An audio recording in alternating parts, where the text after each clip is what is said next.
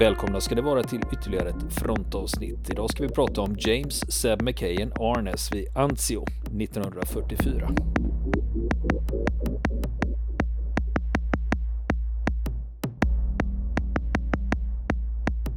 Ja du Niklas, vi håller ju på att prata om eh, skådespelaren James Arnes, mest känd som Seb McKayen. Eh, och eh, hans historia vid Anzio under andra världskriget. Och det sista vi berättade om det var ju själva landstigningen som skedde helt utan motstånd. Mm. Och sen rycker de ju fram inåt land och kommer fram till väg 7 via Appia, alltså den gamla romerska vägen. Och det är ju försörjningsleden söderut för tyskarna. För där, eh, där har de ju sin Gustavlinje som man har gått i land bakom den. Och det här, så de gick fram till den och sen får de order om att dra sig tillbaka. Och Anledningen till att de fått order om att dra sig tillbaka det är från General Lucas som leder hela den här operationen. Han vill inte sprida sina trupper för mycket ifall de är tvungna att slå tillbaka ett motanfall. Så Lucas ville invänta förstärkningar innan de då skulle rycka fram och ta väg 7. Just det, just det. Eh, ska vi säga någonting, tycker du, om själva slaget vid Anzio i stort, så man får lite, lite överblick? Också för, ja, för att uh, det finns ju en historia där att som du säger, att man, man gick i land utan motstånd där och man fullständigt överraskade eh, axelmakternas kustförsvar. Eller rättare sagt, det fanns inget kustförsvar att överraska ens mm. på det här stället. Då. För det, jag vet ju hur Italien ser ut då, speciellt under, under de här striderna då. En, en väldigt smal landfront tvärs över över eh, den italienska halvön och sen jättelånga kuster på var, varje sida därom att, att bevaka då. Det var ju det som de allierade utnyttjade då att man, då axelmakterna kunde inte försvara sig överallt. Och för att då kunna bryta det här dödläget som hade uppstått söder om Rom vid, eh, vid Gustavlinjen. De som den tyska försvarslinjen hette. Ehm, och eh, det var en stort upplagd amfibieoperation då som, som, man, eh, som genomfördes då under överbefäl av eh, Mark Wayne Clark, då, befälhavaren för amerikanska femte armén som var då eh, Lukas överordnade då. Och ehm, man upplevde alltså en total överraskning när man, när man, eh, när man landstod där då och eh, det fanns liksom inga trupper alls i området att tala om. Och, eh, men Lukas som sagt försiktig general kan man väl säga i sammanhanget då. Att han, han fick ta emot mycket kritik efteråt för sin, för sin tvekan att Eh, så att säga snabbt rycka fram och skära av eh, försörjningsleden till den tyska fronten eh, i söder. Och tyskarna reagerar sedan väldigt snabbt och lyckas pumpa in trupper mot det här området och så att säga kapsla in det här brohuvudet. och det blir, det blir stenhårda ställnings Eh, ett stenhårt ställningskrig då under de följande veckorna och, och månaderna i Anzio-området samtidigt då som det pågår lika stenhårda strider vid Gustavlinjen längre söderut och, och vid en plats som heter Monte Cassino. Där, eh, där eh, britter och amerikaner också försökte bryta igenom för att då kunna nå det här brohuvudet då och sen därifrån fortsätta marschen mot Rom.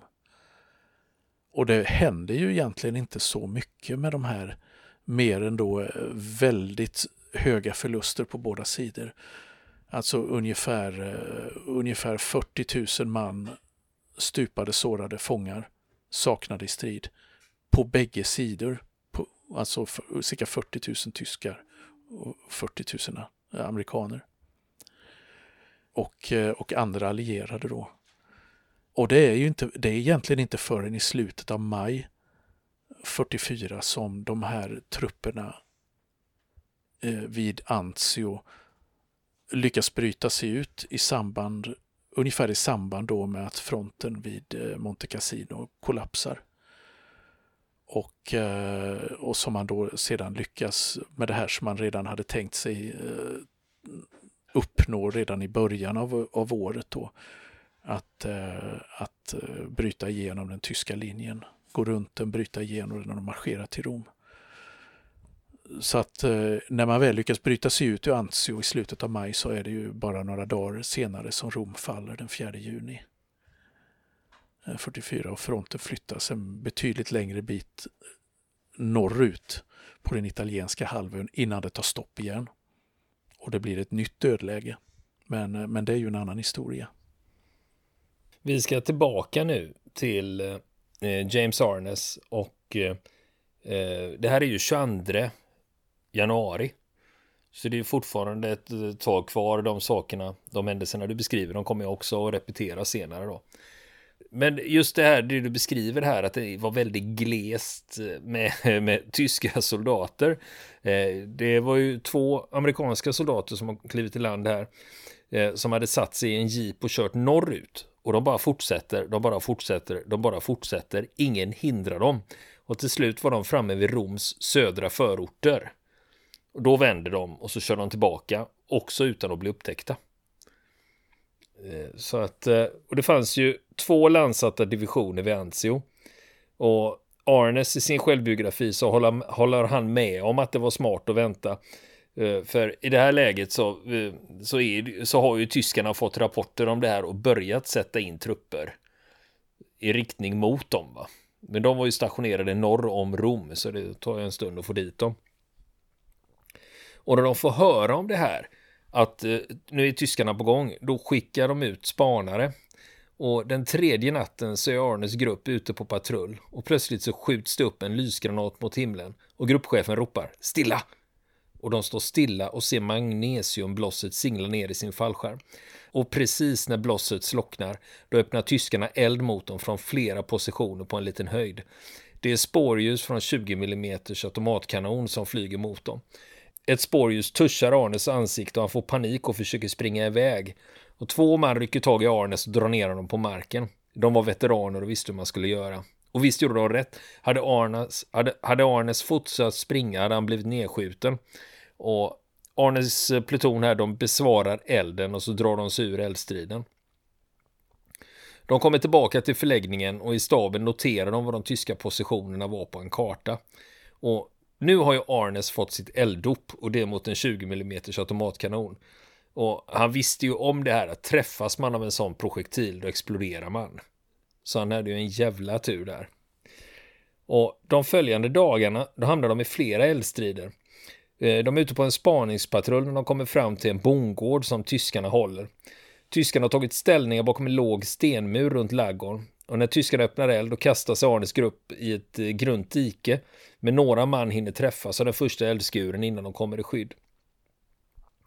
Deras gruppchef ropar ut tre fiender i höstacken och de skjuter mot höstacken och mycket riktigt tre döda tyskar rullar ur den. Tyskarna rusar mellan bondgården och stenmuren, antagligen för att hämta mer ammunition och tyskarna skjuter med gevär och kulspruta. Och till slut får amerikanerna fram en lätt kulspruta, men tyskarna har fortfarande tyngre grejer. Och plötsligt exploderar det bakom dem och nu är de utsatta för granatkastareld också. Nästa granat exploderar framför dem. Alltså en granat har exploderat bakom dem, en har exploderat framför dem och nu begriper de. De håller på att gaffla in avståndet och nästa granat kommer antagligen att träffa då. Men de ser en väg ut ur den här situationen. Och det är ungefär 100 meter bort så går deras dike ihop med ett större. Och, och nu är målet att försöka ta sig dit. Men precis innan de ger sig av så ställer sig en av Arnes kamrater upp för att dra iväg några skott. Och precis då slår en granat ner precis framför honom. Och han kastas tillbaka ner i diket med ansiktet borta. Och det stänker blod och kött på Arnes. Och Arnes han blir helt paralyserad av det här och de som är framför Arnes, de springer iväg, men de bakom honom, de, han, de kommer ju ingen vart för han blockerar vägen. Och gruppchefen, sergeanten, ser vad som händer och skriker Arnes, din jävel, ta dig ner till diket där borta eller så dödar jag dig. Och då sätter han fart. Men först måste han åla över kamraten som precis har stupat. Och hans kropp rör sig fortfarande. Och den har ryckningar. Och Arnes tyckte att det här kändes fruktansvärt. Och han begriper inte varför han inte träffades av Splitter. Han hade nämligen stått precis bredvid när det här hände. Och de kryper vidare i diket och alla lyckas ta sig fram dit också. Och i det större diket där springer de på en amerikansk artilleriobservatör som leder in eld mot tyskarna.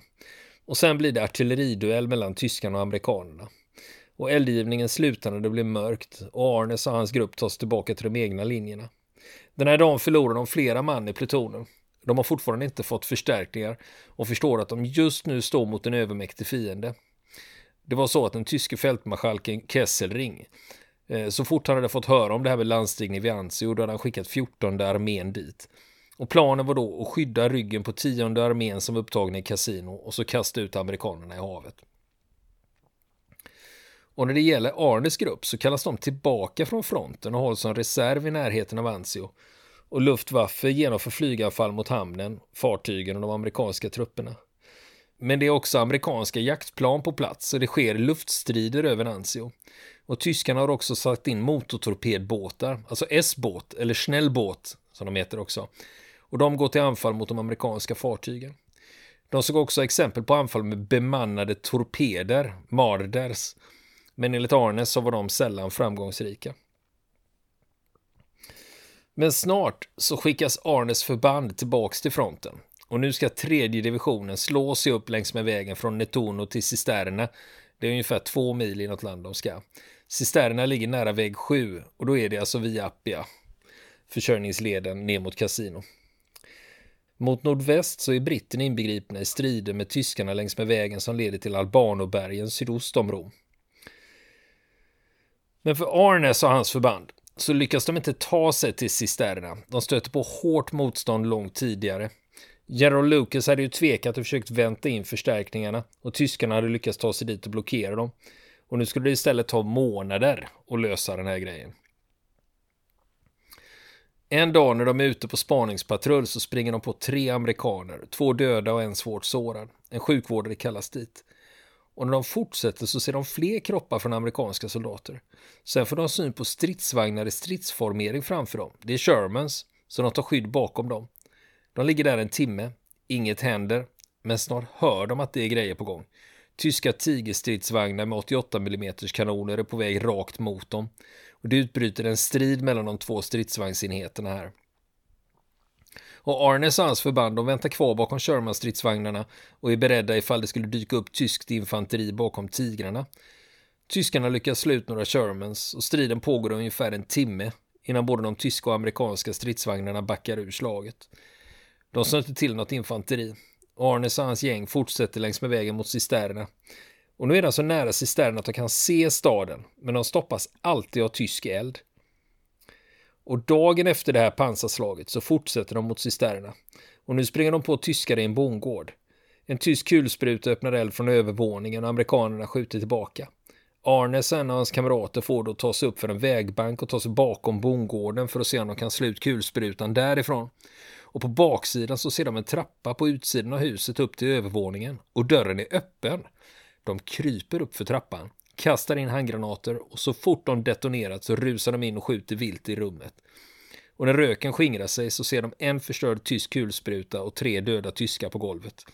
De går ner för trappan igen och plötsligt dyker det upp någon framför dem. Men innan de hinner skjuta så ser de att det är civila och civilisterna tackar för att de har räddat huset åt dem. Och när de kommer till sin pluton då får de veta att ytterligare ett kulsprutenäste blivit utslaget. Och nu har eldgivningen nästan upphört i området och de tar sig tid att se sig omkring. Och nu ser de att en större drabbning precis skett bara hundra meter från dem. Men de har varit så upptagna med sitt att de inte har märkt någonting. De ser en brinnande tysk stridsvagn med två kroppar på tornet. Och under de första veckorna skickar båda sidor ut patruller så det var ofta strider på olika håll i närheten av varandra. Så det pågår nästan alltid strider någonstans medan de tar sig fram mot cisternerna. Och de har dålig koll på vad de andra förbanden är eller vad de håller på med. Nu är det 30 januari 1944. Det har så gått nio dagar sedan landstigningen. General Lucas beordrar att cisternerna ska anfallas av tre rangerbataljoner. Men innan de här bataljonerna lyckas ta sig fram till cisternerna fastnar de i ett bakhåll och blir beskjutna av infanteri, stridsvagnar och artilleri.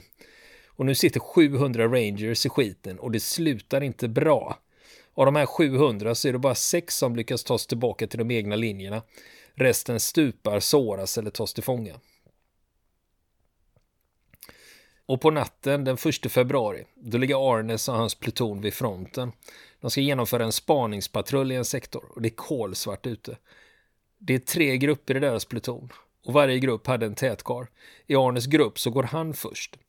Och de har spritt ut sig för att inte så många ska slås ut på samma gång och de blir utsatta för eld. Arnes berättade att det var inte första gången de var ute på ett sånt här uppdrag. Han säger att det var som att de hade utvecklat ett sjätte sinne för att hålla koll på vad de andra grupperna var. Han går ungefär 15 meter före resten av gruppen. Och det är så mörkt så han vet inte om han har en stor sten eller ett dike precis framför sig. Han får helt enkelt känna sig fram med fötterna. Det var total ljuddisciplin under den här typen av framryckning. Och de kommer ut på en vinplantering. Arnes hör röster 15 meter framför sig. Plötsligt ropar någon till där framme och en kulspruta öppnar eld mot dem. Arnes träffas i högerbenet men lyckas hoppa över en rad med vinplantor och komma i skydd. När han faller till marken känner han en obeskrivlig smärta från sitt högra underben. Han beskriver det som det känns att de skjutit sönder skelettet inuti underbenet. Och han blir utsatt för eld från två håll. Precis bredvid honom exploderar en tysk stavhandgranat men han såras inte. Men explosionen lyfter honom från marken. Det visar sig att det finns två kulsprutor nästan. Kulsprutorna skjuter sina skurar bara en halv meter över marken så nu handlar det om att trycka sig mot jorden. Det är ungefär 15 tyskar där och de är 40 man i Arnes pluton som skjuter tillbaka och kastar granater. De har också understöd av en lätt kulspruta. Det är en hård eldstrid där, men till slut får amerikanerna övertaget och kan ta de två kulsprutenästerna. Arnes vet inte hur länge han har legat på marken men förstår att han börjat gå in i chock. En annan av tätkarlarna har stupat. Det har även andra i plutonen gjort. Och till slut får Arnes frågan, vad är du träffad? Benet svarar han. För det är ju det han vet. Men det kan ju, han vet ju fortfarande inte om han har fler skador. En sjukvårdare river upp byxorna och säger att skelettet i underbenet är skjutet helt åt helvete. Och han får sulfa och morfin. Och innan Arnes förs bort då förklarar sjukvårdaren att eh, den här typen av skada innebär att du kommer hamna på sjukhus i Amerika. Du kommer att skeppas ut. Flera av de andra sårade är i betydligt sämre skick än Arnes och han vet att han inte har fått en livshotande skada. Sjukvården kommer tillbaka till Arnes och säger att ett sjukvårdsteam med läkare är på väg. De spjälar benet och lägger om det och han läggs på en bår och förs till en uppsamlingsplats för sårade.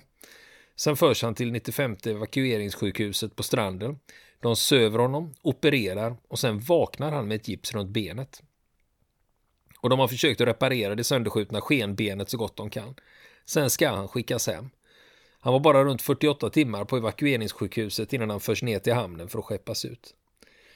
Och han ligger fastspänd på en bår och kan inte röra sig när Luftwaffe genomför ett flyganfall mot hamnen. Han kan bara ligga där och hoppas att han inte ska bli träffad. Men han klarar sig och lastas ombord på ett brittiskt fartyg som ska i riktning mot Neapel. Problemet är att den intensiva fartygstrafiken mellan Neapel och Anzio det är ett populärt mål för tyska ubåtar. Men den här gången klarar de sig. Arnes förs till samma byggnad han varit i för två månader sedan han anlände till Neapel. Sen flygs de med C47 till Bizerte i Tunisien. Och C47 det är alltså DC3, eller Skytrain som amerikanerna kallar dem. Och britterna kallar ju dem för Dakota. Och det är sådana plan som Band of Brothers hoppar från när de flyger in över Normandie. Och det här med eh, Dakota-planen. Är man riktigt supernörd och absolut vill åka med Dakota så kan man gå med i föreningen Flygande Veteraner. Åka med på deras medlemsturer för de har en DC-3 som heter Daisy. Och de flyger från Västerås flygplats. Men då har ju Arnes hamnat i Tunisien på sjukhus. Och samtidigt som han gör det, då händer det grejer runt Anzio. General Lucas får tillstånd att upprätta en defensiv försvarslinje i väntan på förstärkningar och 2 februari kommer First Special Service Force. Det är en amerikansk-kanadensisk specialstyrka med 1400 man. De här First Special Service Force, det är ett intressant förband eftersom mycket av det de gjorde senare utvecklades de teknikerna till specialförbanden under kalla kriget i både Kanada och USA. Och en, en, kul grej med det här förbandet, det är också att fiktiva medlemmar i populärkulturen, de existerar från First Special Service Force. Bland annat har vi Brad Pitts karaktär Ald Rain i Inglourious Bastards. Och om man gillar superhjältar, eh, om man ska lita på Marvels universum, så var Wolverine med i First Special Service Force under andra världskriget och deltog i striderna vid Anzio och Casino. Och utöver First Special Service Force så skickas också britternas 56 division till Anzio. Och eh, mellan Anzio och Rom så är det runt fem mil. Halvvägs däremellan ligger Campoleone. Britterna har tagit Campoleone men slås tillbaka av tyska 14 armén. Men de lyckas med ett motanfall och ta tillbaka staden. 15 kilometer norr om Anzio så ligger staden Aprilia. Och nej, det har ingenting med de italienska motorcyklarna att göra. En bra minnesregel är att all italiensk fordonstillverkning och industri ligger i Norditalien och det här är ju söder om Rom. Eh, det är en sån här klassisk schism i Italien att norditalienarna tycker att de har all industri och driver landet framåt medan syditalienarna inte bidrar med något. De vill bara lata sig, odla oliver och leva på EU-bidrag. Eh, det är lite hårdraget kanske, men den här motsättningen existerar ju faktiskt. Mm. Men då får man tänka på Italien. Det är ett komplext land, det är ett, det är ett nytt land. Det är ju enat så sent som 1861. Italien är ju egentligen en konstruktion på pappret mellan olika folk och olika mentalitet och med olika historia. Liksom. Så att eh, det finns ju många exempel på det med länder som har bildats på pappret liksom och sen ska de liksom känna någon form av nationalistisk eh, eh, självkänsla då. Sen har vi det här med Aprilia. Eh, tyskarna lyckas ju ta den här staden och sätter igång en offensiv för att slå tillbaka invasionen. Och tyskarna försöker ta mark ner mot Anzio längs med vägen mellan Rom och Anzio. Men i vägen ligger amerikanska 45 divisionen och 45 genomför ett motanfall och lyckas driva tillbaka tyskarna. Och vill man se hur det gick till så finns det en film. Eller ja, en serie är det egentligen. Det är en animerad Netflix-serie som heter The Liberator. Det handlar om 157 regementet Thunderbirds och eh, officeren Felix Sparks. Och de tillhör 45 divisionen den här filmen eller serien, det tar ett tag att vänja sig vid den här animationsstilen som de har. Men det är en bra serie. Där handlar det bland annat om tyskarnas anfall mot Anzio och hur 157 lyckas slå tillbaks det. Hur som helst, tyskarnas anfall börjar på natten den 16 februari 1944. Tyskarna genomför flyganfall och på marken är det 29 pansargrenadjärsdivisionen och 26 pansardivisionen som rycker framåt och inledningsvis får amerikanerna retirera till försvarsställningar utanför Anzio. Och när tyskarna lyckas bryta igenom de amerikanska linjerna, då beordrar General Lucas artilleri, flygunderstöd och även fartygsartilleri. Och nästa dag den 17 februari, då intensifieras den amerikanska elden och tyskarnas framfart bromsas. Tyskarna sätter in mer mannar och stridsvagnar, men den amerikanska linjen håller. Och dagen därpå, den 18 februari, då har britterna fullt upp utanför Aprilia med att hålla tyskarna tillbaka. Och det jag ska berätta om nu, eh, det har en populärkulturell twist. Det är brittiska Royal Fusiliers som är där, närmare bestämt åttonde bataljonen och i kompani Z, där tjänstgör en löjtnant som heter Eric Fletcher Waters. Jag begriper att ingen av er vet vem det är, men hemma i England har den här löjtnanten en fem månaders son. Den sonen heter Roger Waters. Och det är han som senare blir basist i Pink Floyd. Och de flesta har ju någon gång i sitt liv haft en Pink Floyd-period. Och på plattan The Wall finns det en låt som heter When the Tigers Broke Free.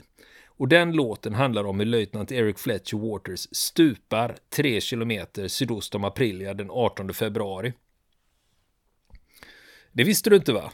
Nej, det hade jag ingen aning om. Nu har jag lärt mig ja. något nytt. Ja, precis, att han var där. Eh, och eh, det här var ingenting jag kände till heller, men det var en fronten-lyssnare med Paul S. Han tipsade oss om det här med Roger Waters pappa och då direkt så började jag nysta i det här för att få reda på vad fan var det som hände då. Och som tur är, han tillhörde ju åttonde bataljonen i brittiska Royal Fusiliers. Och eh, jag har fått tag på utdrag ur deras krigsdagbok den 18 februari.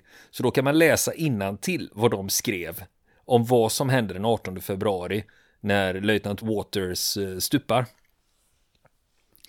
Och eh, om vi då tittar just i deras krigsdagbok den 18 februari 1944. Den första anteckningen den dagen det är från klockan 01.45 och då skriver de att natten har varit tyst. Det ska finnas en koncentration av fiender till höger om sjunde Ox and Bucks. Oxenbucks känner du till va? Oxenbucks, ja, men. Om du tänker på en bro. 6 juni 1944. Pegasus. Ja, ja, hur som helst, eh, lyssna på Pegasus-avsnittet som har gjort så är ni med på storyn där. Men eh, sjunde Oxenbucks tillhör ju inte åttonde bataljonen i Royal Fusiliers, utan det är ju ett annat förband som de hänvisar till helt enkelt. Och 06.30, då meddelar man från brigaden att sjunde Oxenbucks, och det är ju Oxford och Buckinghamshires regemente, de meddelar från brigaden att sjunde Oxenbucks är under anfall och det kan höras ljud och larvband framför deras position. Sen 07.15 Z-kompaniet rapporterar att de anfallits av uppskattningsvis 50 tyskar. Anfallet slogs tillbaka.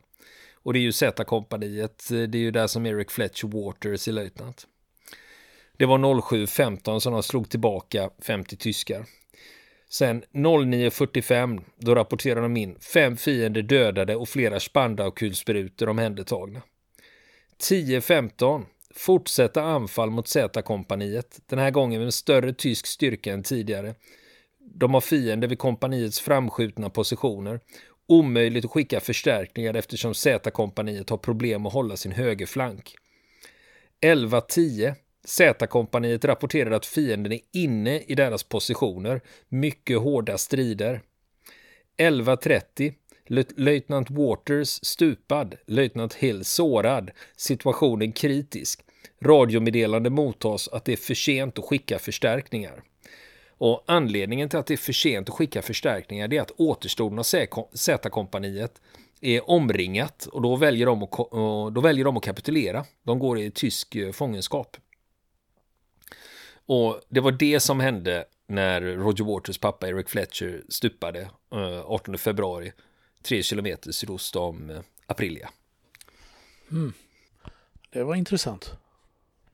Nu kommer man ju liksom alltid tänka på det när man tänker på Roger Waters. Liksom. Mm.